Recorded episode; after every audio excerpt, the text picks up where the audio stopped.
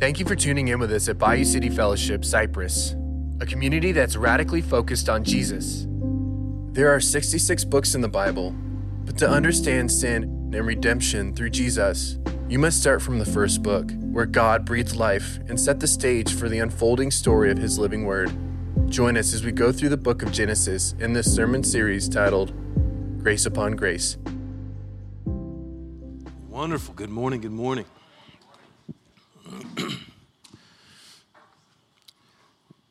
We're going to continue our study in Genesis. We'll be in chapter 2 today.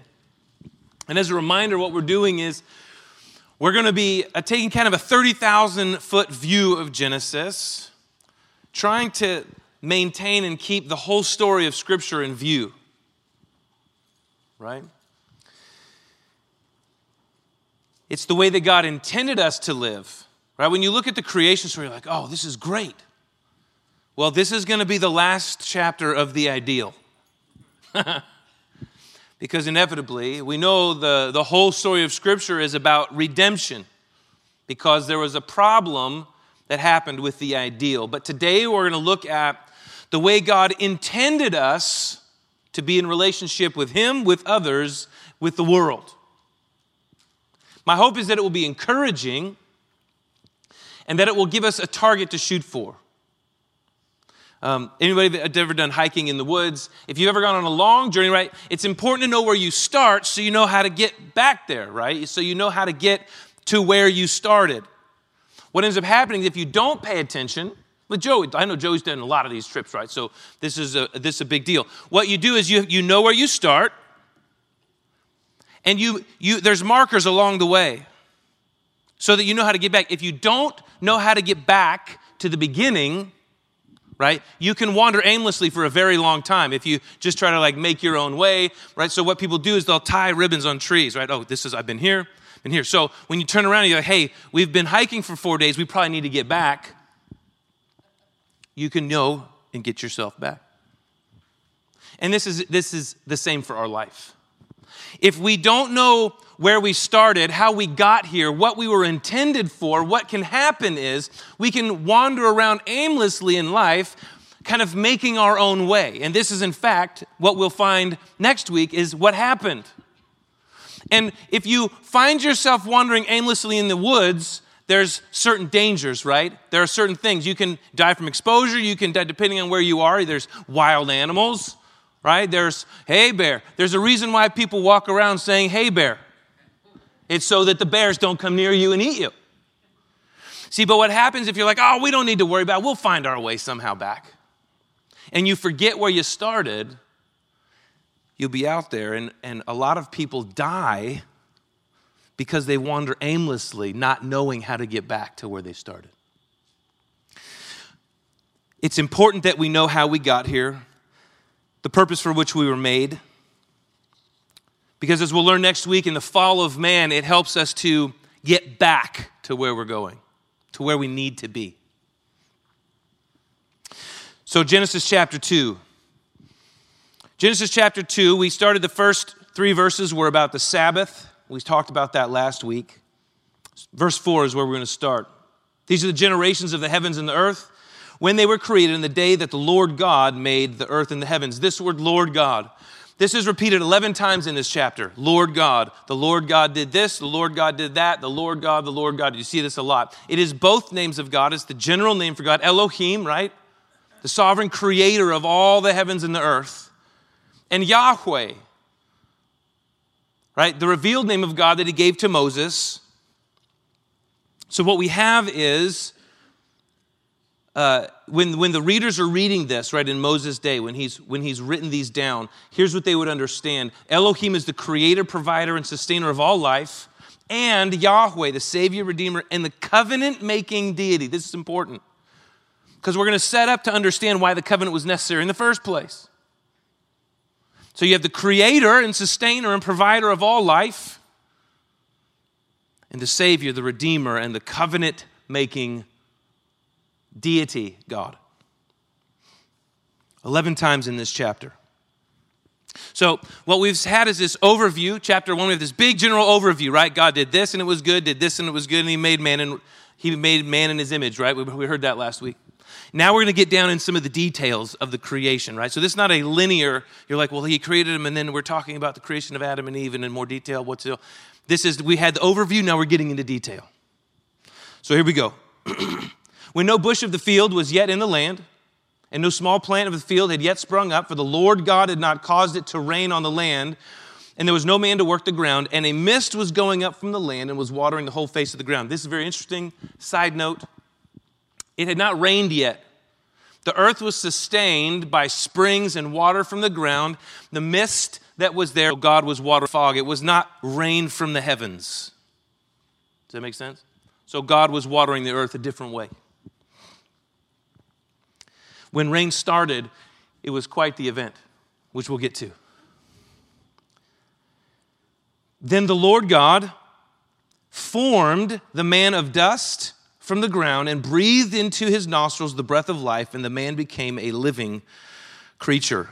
This word formed, this word formed is, think about uh, in Jeremiah 18, it talks about the potter with the clay.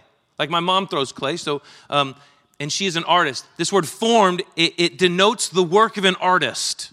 That's the, what the translation refers to. The work of an artist is very, this very careful crafting. We read Psalm 139 last week. That's where you find how carefully and purposefully that man was created. Right? From the from the, the ground, the earth he was brought out, right? Ashes to ashes, dust to dust. We were brought out of the earth and we our, our physical bodies returned to that place that we were originally made. and then he breathed life. So he formed and fashioned us, and then he breathed life. He breathed life into us, right? And what's interesting is he breathed life into us at the beginning. And Yahweh, remember the Redeemer, covenant maker, the Savior, right? We have to have new life breathed into us, right? The Holy Spirit comes into those who believe, and new life is breathed into them. And we walk in that new life.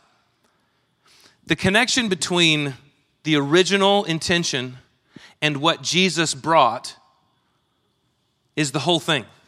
We started with the intention, we blew it next week, and it is restored to the intention through Jesus Christ. Right? The, the, the back and forth between the creation and what was restored is uh, fascinating when you read the old and the new and the old and the new. So he goes on to say this And the Lord God planted a garden in Eden. Eden is a place that we don't exactly know where. We, will we'll, it, it, gives some indicators, but after the flood, it, there's a lot of discussion about whether or not it looked the same. So finding Eden is going to be very difficult. It was not a small, dainty garden that you do in your backyard. It was actually a very large, large area of the earth that, that he was placed into. But Eden was a place, it wasn't the garden Eden, it was the garden in Eden that God had, had put in there. So he planted a garden in Eden in the east, and there he put the man whom he had formed. And out of the ground, the Lord God made to spring every tree that is pleasant to the sight and good for food. And there were two trees specifically there was a tree of life, which he could eat, and there was the tree of the knowledge of good and evil. Right? The re- there was a purpose, right? So he was intended with purpose. God fashioned Adam uh, and mankind, and even in just a moment as we get there, with moral responsibility. He had to create them with the ability to choose him or not. And in order to, to in order to make sure that the relationship was correct, he had to test him. And with the, the tree of the knowledge of good and evil is the tool that God used in order to test him. The tree of life, if you want to take notes, just I don't have it up here, but Revelation 22, verses 1 to 3, we hear about the tree of life again, right? At the beginning was the tree of life. New heavens and the new earth, our relationship with God, the tree of life will be at the center of that space as well in our relationship with God. It says the tree of life was in the midst of the garden, the tree of knowledge of good and evil. And then he goes on, and I, we're not going to belabor this, but he goes on, and he talks about the rivers that are there, right? There are four rivers that came out of Eden. And he talks about gold and he talks about stones and gems. Verse 15 is where we're going to pick up.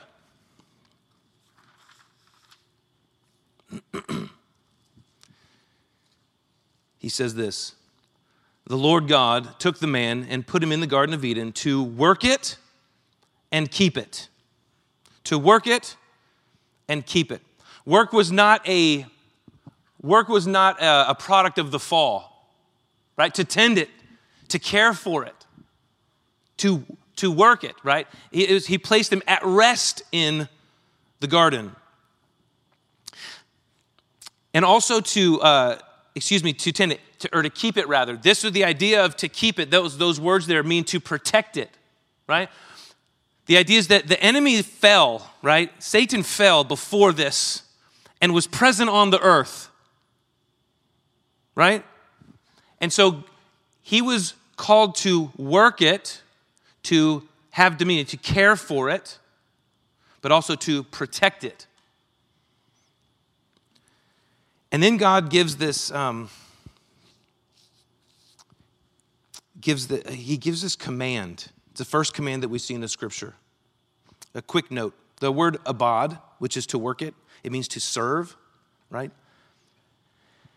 And the idea that all the things that Adam was put here for was to be in service to God mankind was put on earth to serve God and be in relationship to Him. Interesting that service starts at the beginning, right?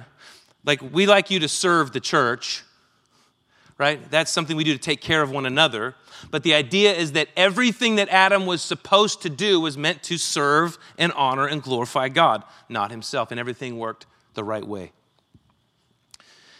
And the Lord God commanded the man. You know what a command is? He did not say, then the Lord God suggested to him. He did not say to Adam, hey, if you would like to do this. He said, here, you make the choice of whether or not this is the right thing. He commanded him. There's a, there's a, I know some of us are like, oh, I don't like that. we don't like commands, do we? Do this, don't do that. In the scriptures, you see this constantly. If you do this, then. There's a lot of if thens, and you find it in Deuteronomy chapter 30. You could go and read that God gave them the choice of life and death. It's the same thing that He gave Adam. And all throughout Scripture, we see the same theme. If you do this, if, if you would listen to me, you will experience blessing and provision and care. The whole idea of Eden was a place where they didn't need anything right? It was a place of perfect provision, perfect protection, perfect abundance. The word Eden, in fact, means luxury. It's kind of cool. A garden of luxury. Sounds good. Where do you want to live? I'd like to move to luxury. I'd, like to move to abundance. So he goes on, and this is the command that he gives. He says, And the Lord God commanded the man, saying, You may surely eat of every tree. Remember the, the garden or the creation? What did he create? every tree and its various kinds, seed producing its kind, yielding seed, and all these things. Every tree, the tree of life, had 12 kinds of fruit on it.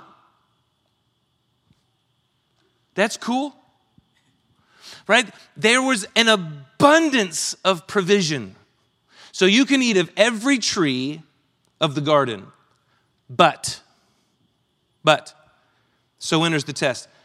Of the tree of knowledge of good and evil you shall not eat, for in the day that you eat, or when you eat, very interesting that God uses this verbiage, in the day that you eat, or when you eat the fruit, you shall surely die. Who's present in the garden? How many people in the garden right now? Just one. Just one. The command is given to whom? That one he is very clearly given a directive, a command. You have free rein of the entire place. Eat and be satisfied, except don't eat from this tree. The idea of not eating from the tree was that we were taking control of, right? If you eat, you're taking control of what is right and wrong. You are usurping what God is saying. You are living in a life of distrust, a lack of dependence on, and believing that God is not holding out on you, but in fact giving you everything that you need, right?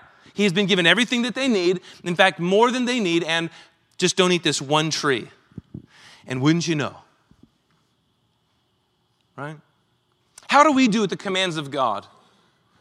Well, we know because we're living in the fallen, sinful world, right? We know that we don't do that great. And it's the same reason why we're talking about it now. God, in fact, has provided abundantly for us, hasn't He? Given us everything that we need. Everything that we need to live and breathe and move is found in Him. And He gives us some commands. Just don't do this. And it's like moth to a flame, isn't it? Moth to a flame. Oh, this tree, right? Everything but this one. This is what He says You will surely die.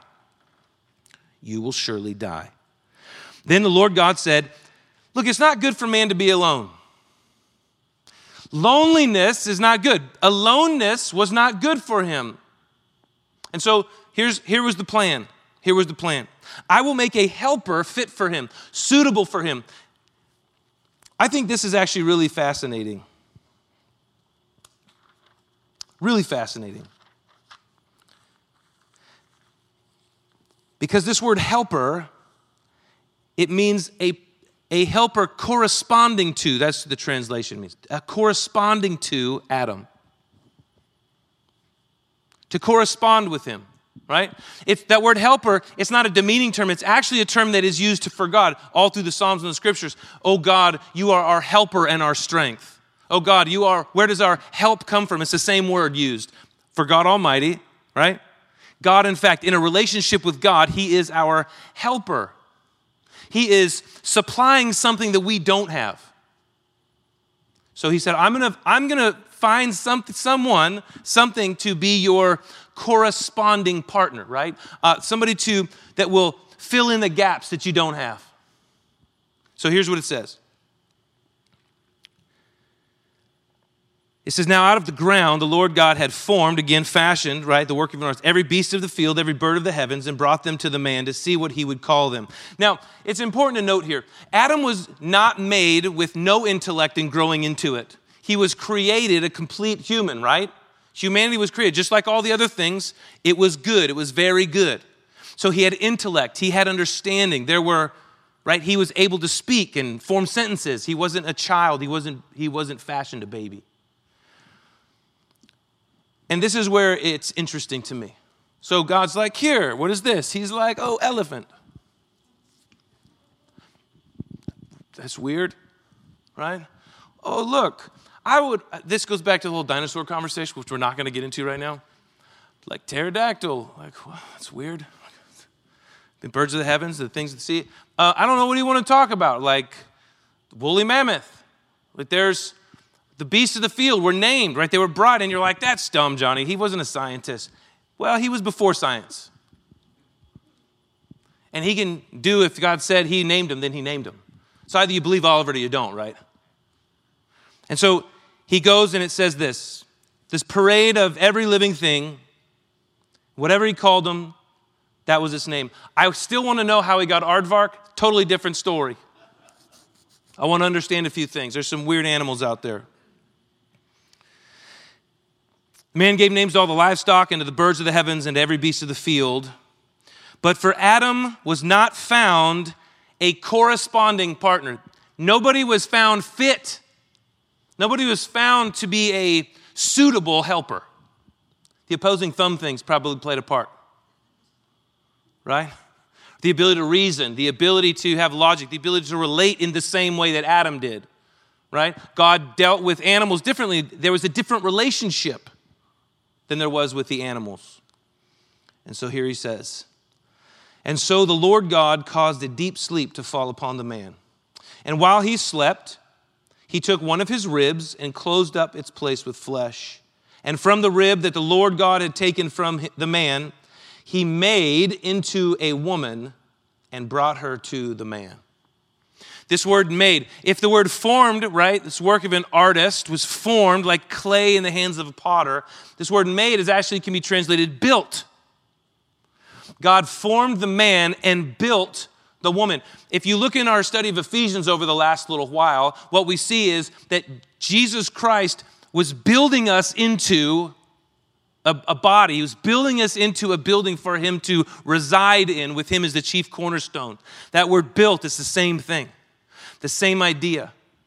It takes a creator, somebody who is beyond wise, right? So he, he forms Adam and he builds Eve and he brings her to him. There's always that class, if you've been in church a while, he brought her to Adam and he's like, whoa, man. Yeah, I didn't think it was that funny either. That's okay. The word for man and the word for woman are actually very similar. Ish and Isha, they are related. And what he did when he created woman was he created a suitable, corresponding helper. The things that Adam lacked, she didn't. And the things she lacked, Adam didn't. And together they were formed a more complete and whole humanity. Right? Think about it. Think about marriages. Think about relationships. Even the body of Christ, when we come back into the New Testament, we see the restoration of all things. What is he forming us into? Uh, like Wayne. Wayne has certain gifts. Wayne will uh, outserve anybody on the earth. Really. Like he's a servant of servants right?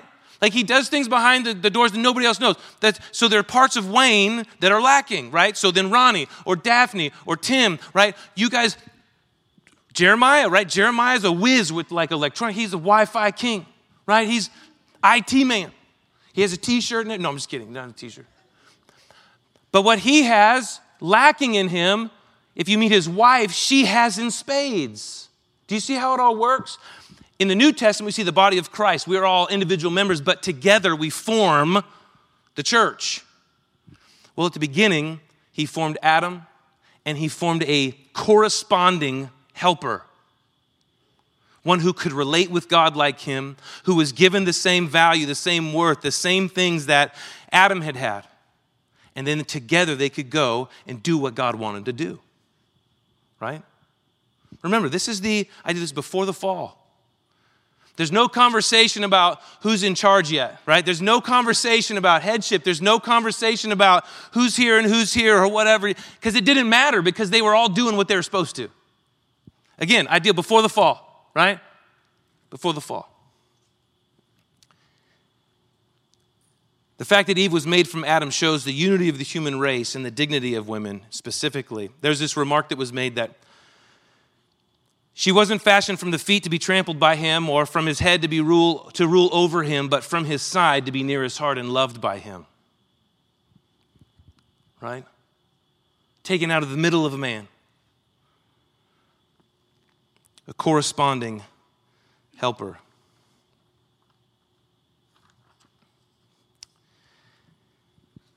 And it goes on to say this this at last, Adam says, is bone of my bones and flesh of my flesh. This is one like me. She shall be called woman because she was taken out of man. Therefore, right now remember, Moses is writing this, right? Moses is writing this. Therefore, a man shall leave his father and mother and hold fast to his wife, and they shall become one flesh. And the man and his wife were both naked and were not ashamed. Bone of my bones and flesh of my flesh. Right? Adam wasn't doing life with the zebra. He wasn't doing life with the giraffe. He wasn't doing life with the birds of the air. He was there, but it was meant to rule over and have dominion and care for and tend, protect and serve and all these things. But with all of that, he was alone. There was nobody corresponding. So Eve is created, woman is created, and the idea, this is actually fascinating. You, at every wedding, we, we read this, because I read this at every wedding that I do, right? This gives us a picture of the way that God intended it. Man and woman together, one flesh, to serve God in everything they do and bring Him honor and glory. We were purposed for that, purposed for service together to care for one another and love one another, to complement and to correspond to one another. Right? This is before there were any arguments necessary. So that's what we're talking about. So don't get mad at me. This is before all the mess.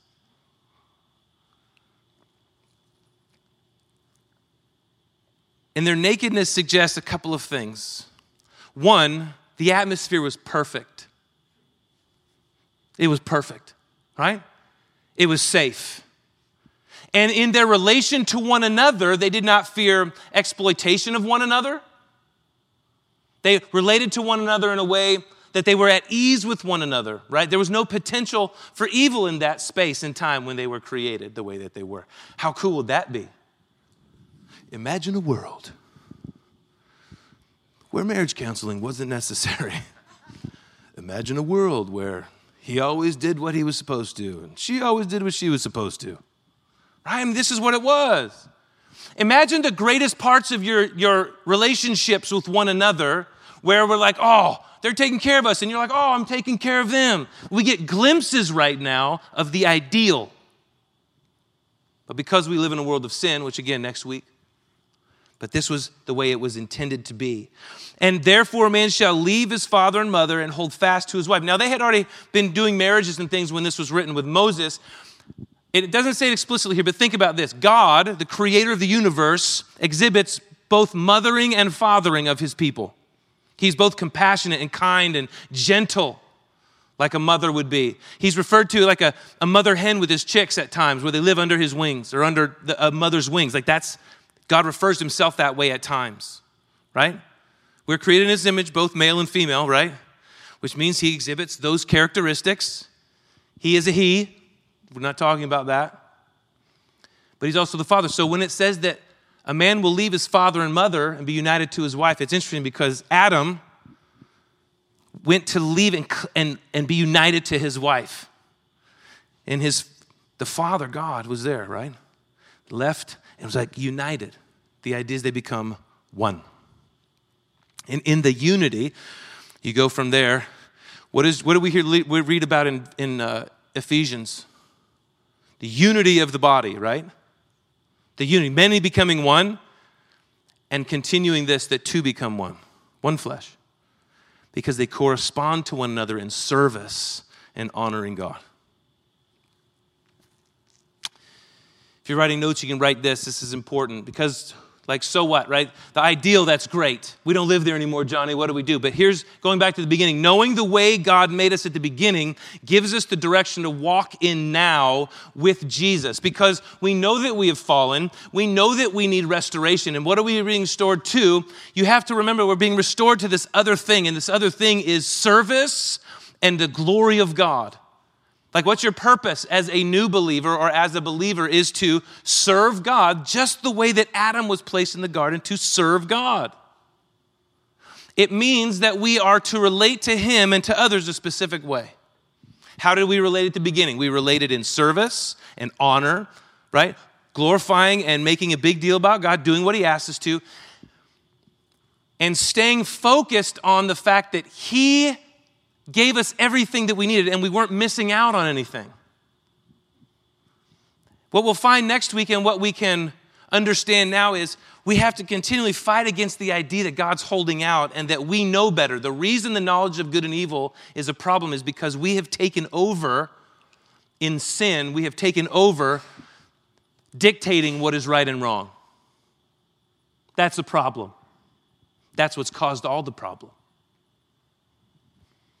And as Adam, the first man, the first Adam failed, Jesus is referred to as the last Adam, who did it the way God intended it to be done, which is why in Jesus we have hope. That's cool, right? The first Adam was created to serve God and do what he wanted. And because he failed, God provided the last Adam, Jesus Christ, who in fact did it exactly this way. He did not take the knowledge of good and evil. He did it exactly what he said. God was enough and showed us the way. So in him now, what are we shooting for? In Christ, we're shooting back to the beginning. What are we redeemed for? What are we saved for? Is to serve God, serve one another. So I'm going to ask you a couple questions. How were we to live in relation to God? How were we to live in relation to one another? How were we in, intended to live in relation to the earth? And how are we to understand right and wrong? This is what we're shooting for. Like every day, God, how am I supposed to relate to you? Oh, go back to the beginning. Oh, how am I supposed to relate to my, my, my friends? How am I supposed to relate to my spouse? How am I supposed to relate to my enemies? Oh, go back to the beginning. We tend to serve God, serve others. It's what's the main thing? Love God first, love others second, as yourself. It's all tied together, and it was all given to us at the very beginning. And then, what does dependence and trust look like? Adam had to depend on God that his version of right and wrong was the best, right? That what he said was right and good, and that if he said, don't do this, that was where freedom was. Romans 12, 1 and 2 says this, will be on the screen. He says, I appeal to you, therefore, brothers, by the mercies of God, to present your bodies as a living sacrifice, holy and acceptable to God, which is your spiritual worship. Don't be conformed to this world. Don't, don't believe that your knowledge of good and evil is a better version than God's original design. That your way of thinking supersedes the one who created you that your understanding of what should be right and wrong is actually better, right? Better than the God who breathed life into your lungs, that gave us life and formed and fashioned us. He goes on, he says this, but be transformed by the renewal of your mind, that by testing, there's that testing again, you may discern what is the will of God, what is good and acceptable and perfect. We started out being created in the image of God for his pleasure and to serve him and one another. And the restoration of all things points us back to the way he intended it through Jesus Christ. Pretty good stuff, huh? Don't be conformed. We do a whole sermon just on that scripture, obviously. And everything will come into focus next week because there is such a stark contrast in what happens and what we gave up from the beginning and how it was intended that causes us to press in. My hope is that we will then press in and understand Jesus in a clearer way. When you look at the beginning, the grandeur, the sovereignty of God, the Lord God, who created us, forming us like an artist, building us into something sturdy and strong together, corresponding with one another, equal value, equal purpose, equal opportunity for failure. Because God did not want robots. He did not create us to just do what He said, but to want to do what He said out of a deep love for Him. Let's pray together. Father, thank you so much for your goodness. Thank you, Father, that um, your word is true and alive. God, as the beginning was revealed, and as we talk about the ideal and what you were intending us to do and be, it is glaring that we fail. It is glaring that we do not accomplish what you want us to accomplish.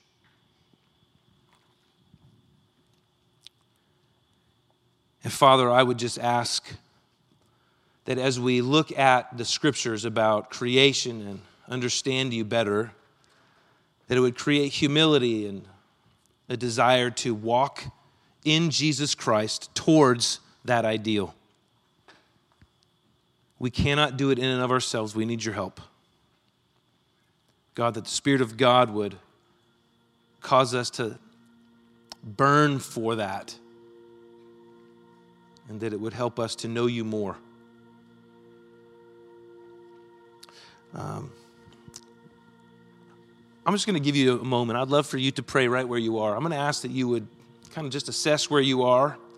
I want you to assess the things that have clouded your understanding of the world. Uh, the worldliness around us is so much. So I'm just going to ask that you take a moment. Thank God for the way that He intended it to be. And then thank Him for Jesus Christ, who restored all things and points us back to the beginning.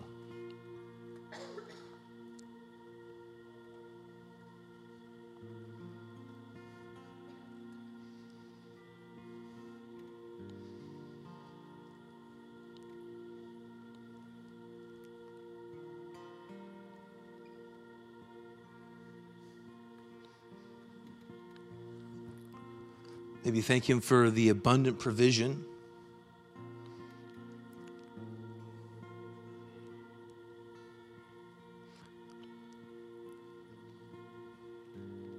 Maybe a moment to ask for forgiveness for not being content.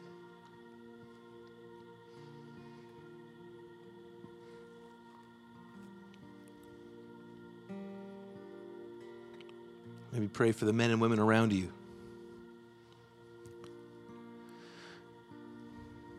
Being thankful for corresponding helpers to live in community with.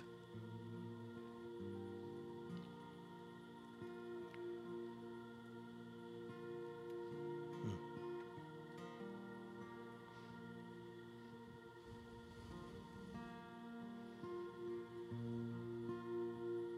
Hmm.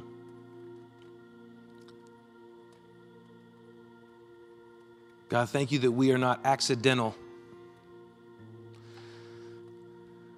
God, instead, we were purposely fashioned by your artistry, God. We were built into a humanity to serve you and know you, to serve and know one another. God, would you help us to be reminded of the way you intended it often so that we might live within your bounds more, that we would not shrug off your commands, but that we would enjoy fellowship with you as Adam and Eve did. In their innocence, in their nakedness, Lord, they felt no shame. And in Christ, we are new creations. The old is gone, the new has come. And we're being fashioned and built into a sturdy house to serve you and serve others and to be known. Do these according to your will and purpose, God, that, that we'd be used by you to share the good news with the whole world. Said in Jesus' name. We're also going to have a moment or a time where we can offer our tithe to God. This is, again, one of those not suggestions but uh, a way for us to live in that dependent life. We're actually in Genesis find out where this came from, this idea. You can give online as always. There's a box out front, but we're going to go ahead. There's bowls underneath the chairs. And we're just going to pass them down the rows real quick. And while you do that, I'd like to fill you in on a couple of things. Um, kind of an update from the senior pastor search team.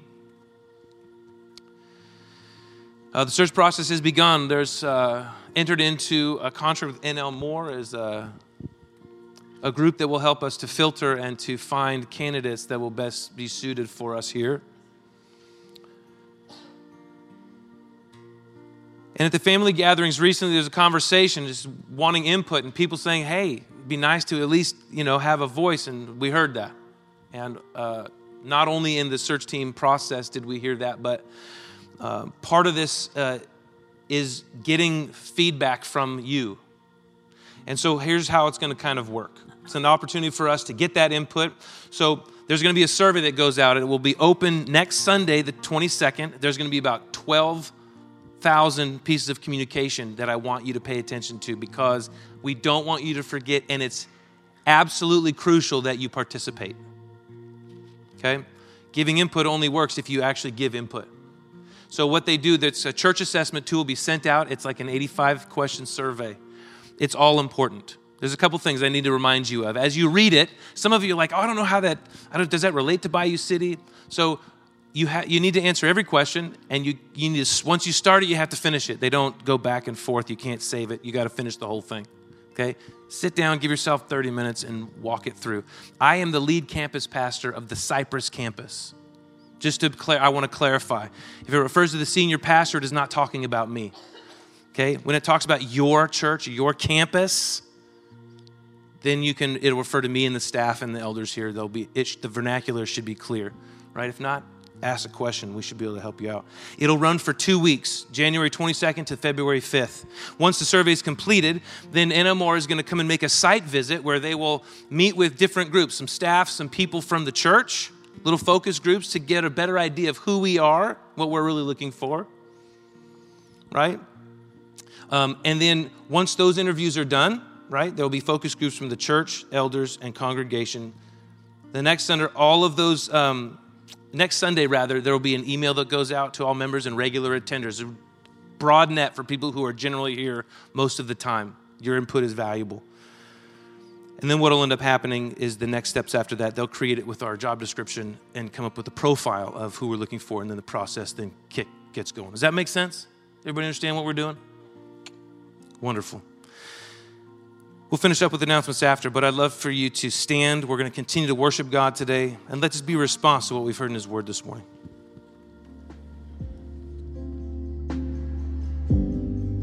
Thank you for listening to today's message. We hope that you feel encouraged. To stay up to date with our current sermon series, you can subscribe wherever you listen to podcasts. If you would like to find more ways to get involved with the Bayou City family, visit us online at bayoucityfellowship.com or download the Bayou City Fellowship Cypress app to find community in the body of Christ.